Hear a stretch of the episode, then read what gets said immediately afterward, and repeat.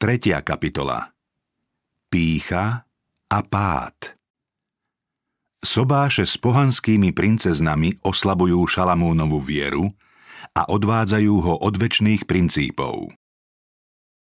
Keď Šalamún vyvyšoval nebeský zákon, Boh bol s ním a obdarúval ho múdrosťou, aby mohol nad Izraelom vládnuť spravodlivo a zhovievavo.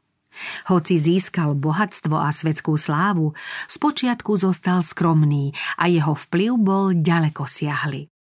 Šalamún panoval nad všetkými kráľovstvami od Eufratu po krajinu filištíncov, ba až po hranicu Egypta. Mal pokoj zo všetkých strán. Júda aj Izrael bývali v bezpečí, každý pod svojím viničom a pod svojím figovníkom – po všetky dni Šalamúnove. Odpadnutím od Boha sa mu však po veľmi sľubnom začiatku život zatemnil. Dejiny zaznamenávajú smutnú skutočnosť, že ten, ktorý dostal meno Jedídia, teda hospodinov miláčik, a ktorého Boh poctil významnými znameniami svojej priazne, takže sa svojou múdrosťou a spravodlivosťou vo vtedajšom svete preslávil, ten, ktorý iných poučal, že všetka sláva patrí Bohu Izraela, sám prestal uctievať hospodina a začal sa klaňať pohanským modlám.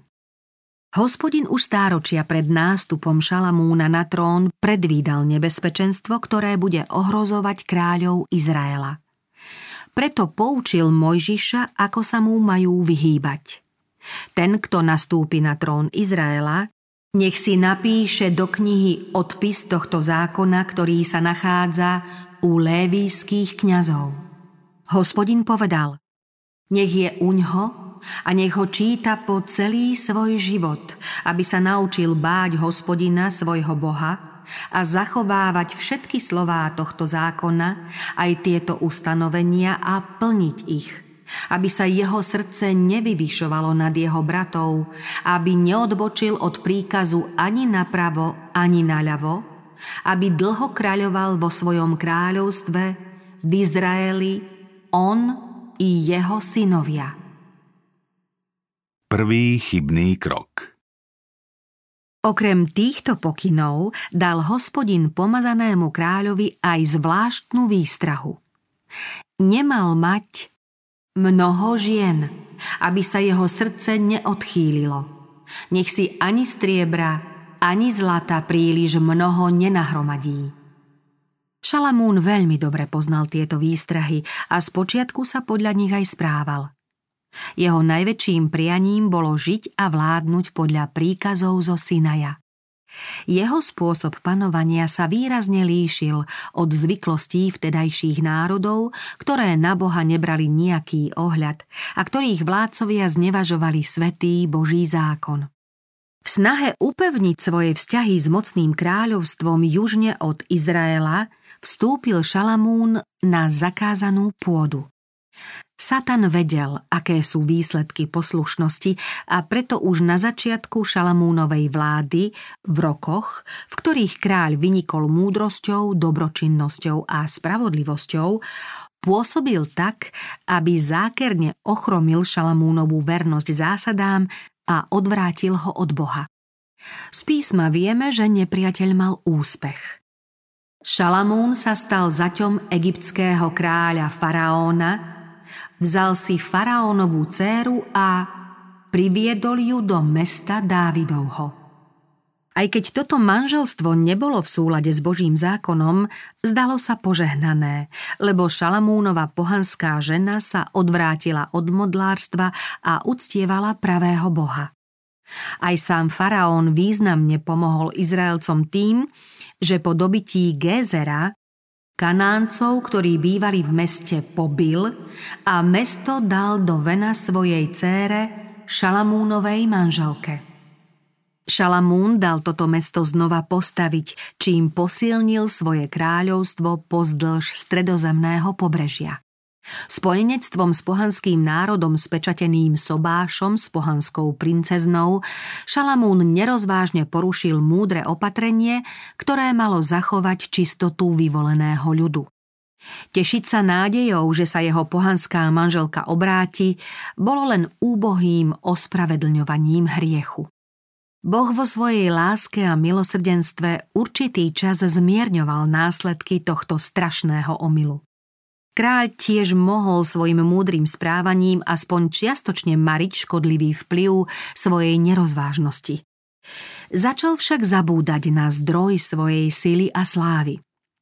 Čím viac totiž jeho osobné záľuby výťazili nad rozumom, tým viac rástlo jeho sebavedomie, viera vo vlastné schopnosti a Šalamún sa snažil splňať hospodinové zámery podľa vlastných predstav.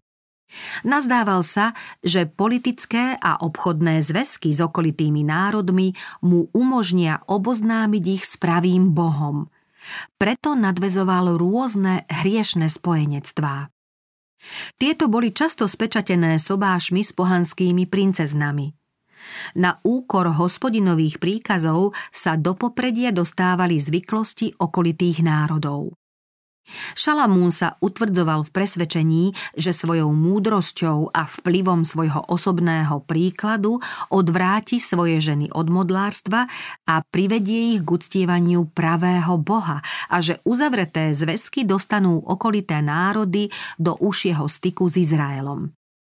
Aká to márna nádej. Šalamúnov milný názor, že má dosť síl aby odolal vplyvu pohanských spojencov, bol nešťastným sebaklamom. Mýlil sa aj vtedy, keď sa nazdával, že k poslušnosti a k zachovávaniu svetých prikázaní môže doviesť iných, hoci sám Božie zákony zanedbáva.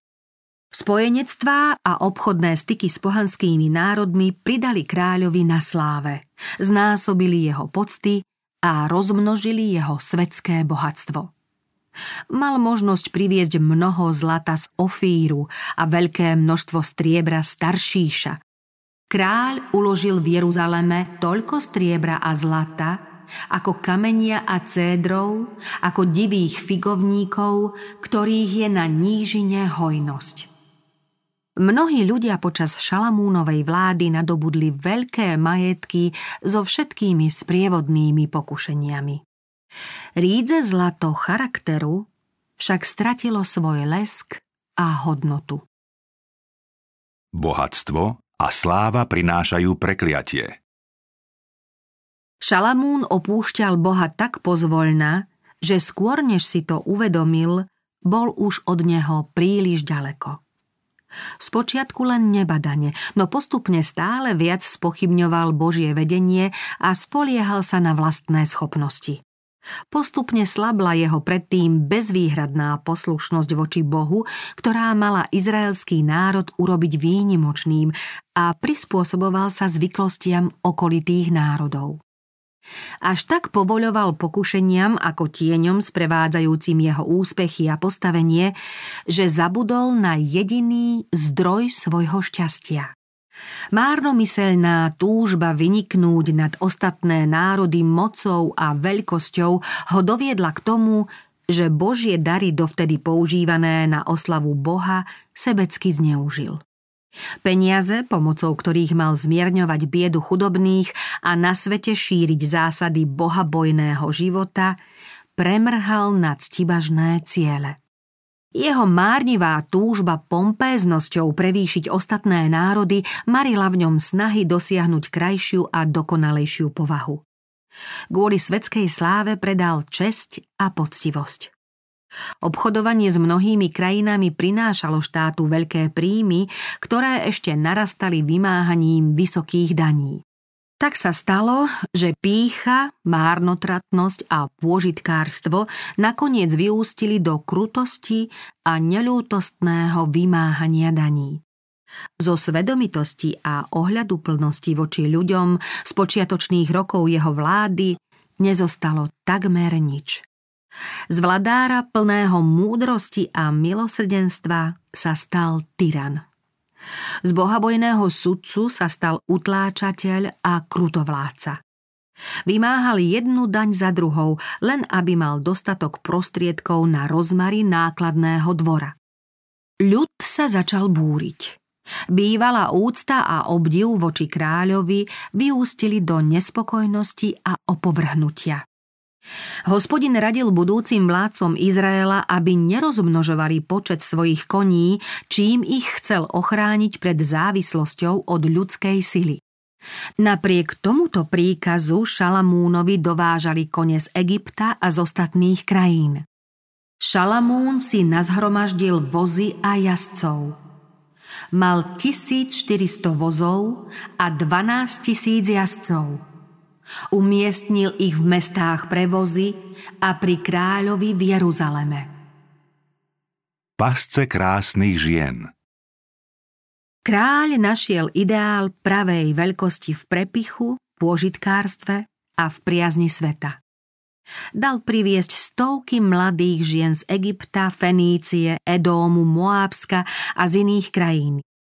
Ich náboženstvo spočívalo v uctievaní modiel. Naučili sa predvádzať zvrhlé a kruté obrady – Panovník, očarený ich krásou, zanedbával svoje povinnosti voči Bohu i kráľovstvu.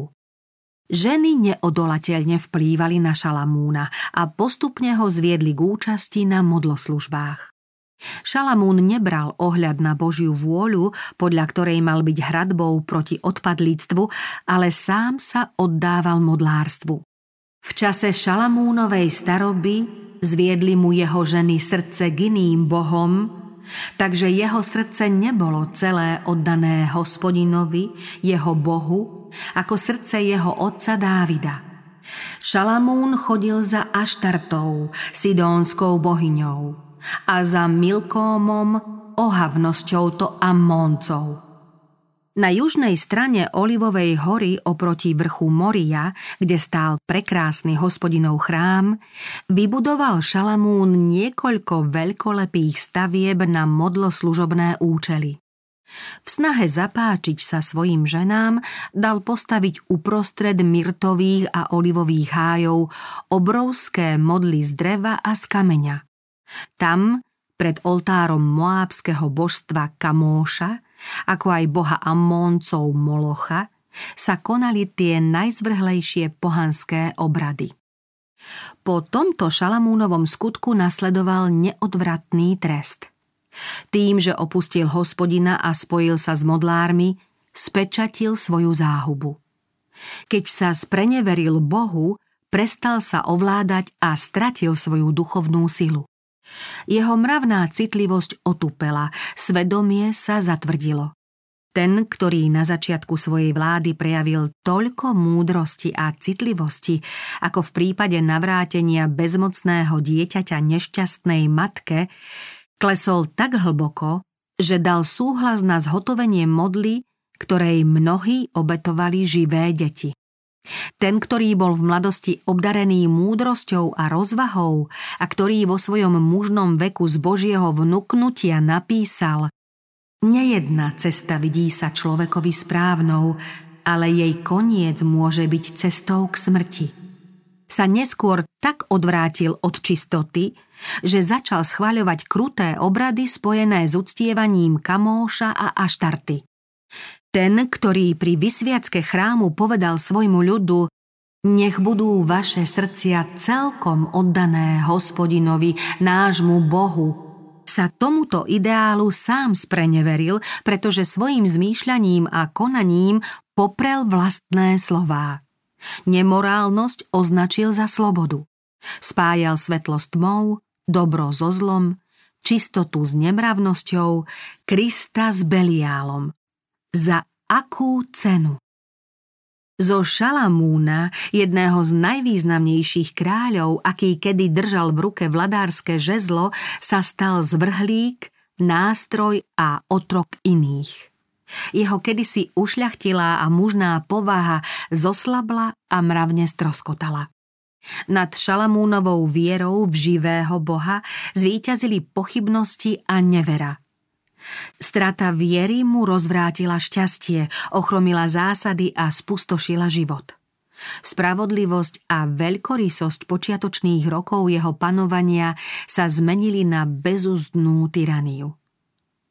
Aký úbohý a krehký je človek. Kto prestáva závisieť od Boha, svojvoľne sa zrieka jeho pomoci. V týchto rokoch odpadnutia sa prehlboval duchovný úpadok Izraela. Dalo sa očakávať niečo iné, keď sa ich kráľ spojil s mocnosťami zla? Nepriateľ chcel týmto zmiasť Izraelcov, aby nerozpoznali pravú bohoslužbu od falošnej a Izrael bol ľahkou korisťou. Obchod s okolitými krajinami priviedol Izraelcov do úzkeho styku s tými, ktorí Boha nemilovali, preto sa vytratila aj ich láska k Bohu. Už vôbec nemali zmysel pre Božiu majestátnu a svetú povahu. Odmietli poslúchať hospodina a podľahli nepriateľovi spravodlivosti. Izraelci čoskoro začali uzatvárať manželstvá s modloslužobníkmi a podobne rýchlo si navykli uctievať modly. Pozvoľna sa rozmohlo mnohoženstvo. Pohanské matky brávali svoje deti na modloslužobné obrady – Bohom prikázané bohoslužobné úkony mnohí nahradili modlárstvom najhoršieho druhu. Kresťania sa vždy musia líšiť od sveta, jeho ducha a vplyvov a oddeliť sa od neho. Boh nás môže zachovať vo svete, no svet nesmie byť v nás. Božia láska nie je neistá ani nestála. Boh vždy bdie nad svojimi deťmi a úprimne sa o ne stará. Žiada však úplnú oddanosť. Nik nemôže slúžiť dvom pánom. Buď jedného bude nenávidieť a druhého milovať, alebo k jednému bude lipnúť a druhým pohrdať. Nemôžete slúžiť Bohu i mamone. Šalamún dostal dar obdivuhodnej múdrosti, no svet ho odvrátil od Boha. Dnešný človek nie je silnejší, než bol on. Rovnako je náchylný podľahnúť vplyvom, ktoré mu pripravia pád. Ako hospodin varoval Šalamúna pred číhajúcim nebezpečenstvom, tak aj dnes varuje svojich, aby sa nespolčovali so svetom. Vyzýva preto výjdite spomedzi nich a oddelte sa, hovorí pán. Nečistého sa nedotýkajte a ja vás príjmem a budem vám otcom. A vy mi budete synmi a cérami, hovorí všemohúci pán. Nebezpečenstvo odpadnutia V blahobite číhajú rôzne nástrahy. Bohatstvo a slávu vždy sprevádzalo nebezpečenstvo, ktoré ohrozovalo pokoru a zbožnosť. Niesť prázdnu nádobu nebýva ťažké, no niesť ju po okraj naplnenú vyžaduje veľkú opatrnosť. Súženie a prenasledovanie môžu síce spôsobovať bolesť a zármutok, ale najväčším nebezpečenstvom, ktoré ohrozuje duchovný život, je blahobyt. Ak sa človek ustavične nepodriaduje Božej vôli a ak ho neposvecuje pravda, blahobyt v ňom celkom určite prebudí prirodzený sklon k opovážlivosti. V údolí pokory, kde si ľudia uvedomujú svoju závislosť od Boha a sú ochotní učiť sa a dať sa ním viesť na každom kroku, býva istota a bezpečie. Tým, ktorí stoja na vrchole a o ktorých sa predpokladá, že na svoje postavenie majú potrebnú múdrosť, hrozí najväčšie nebezpečenstvo. Ak sa títo ľudia nebudú bezvýhradne spoliehať len na Boha, určite padnú. Keď sa v človekovi zahniezdi pícha a ctibažnosť, tieto necnosti mu zničia život, lebo pícha a sebestačnosť zatvárajú srdce pred väčšným požehnaním nebies. Kto chce žiť len pre vlastnú slávu, nakoniec spozná, že mu chýba Božia milosť, ktorá jediná obohacuje a dáva pravú radosť. Na tom však, kto všetko rozdá a všetko robí pre Krista, splní sa zasľúbenie. Požehnanie hospodinovo obohacuje a nepridáva k tomu žiaľ. Jemným dotykom milosti spasiteľ vyháňa zo srdca nepokoj a hriešnú ctibažnosť. Nenávisť nahrádza láskou a neveru dôverou. Keď hovorí nasleduj ma, potom sa ruší spojenie so svetom. Jeho hlas vyháňa zo srdca žiadostivosť a ctibažnosť, takže človek takto oslobodený ho môže nasledovať.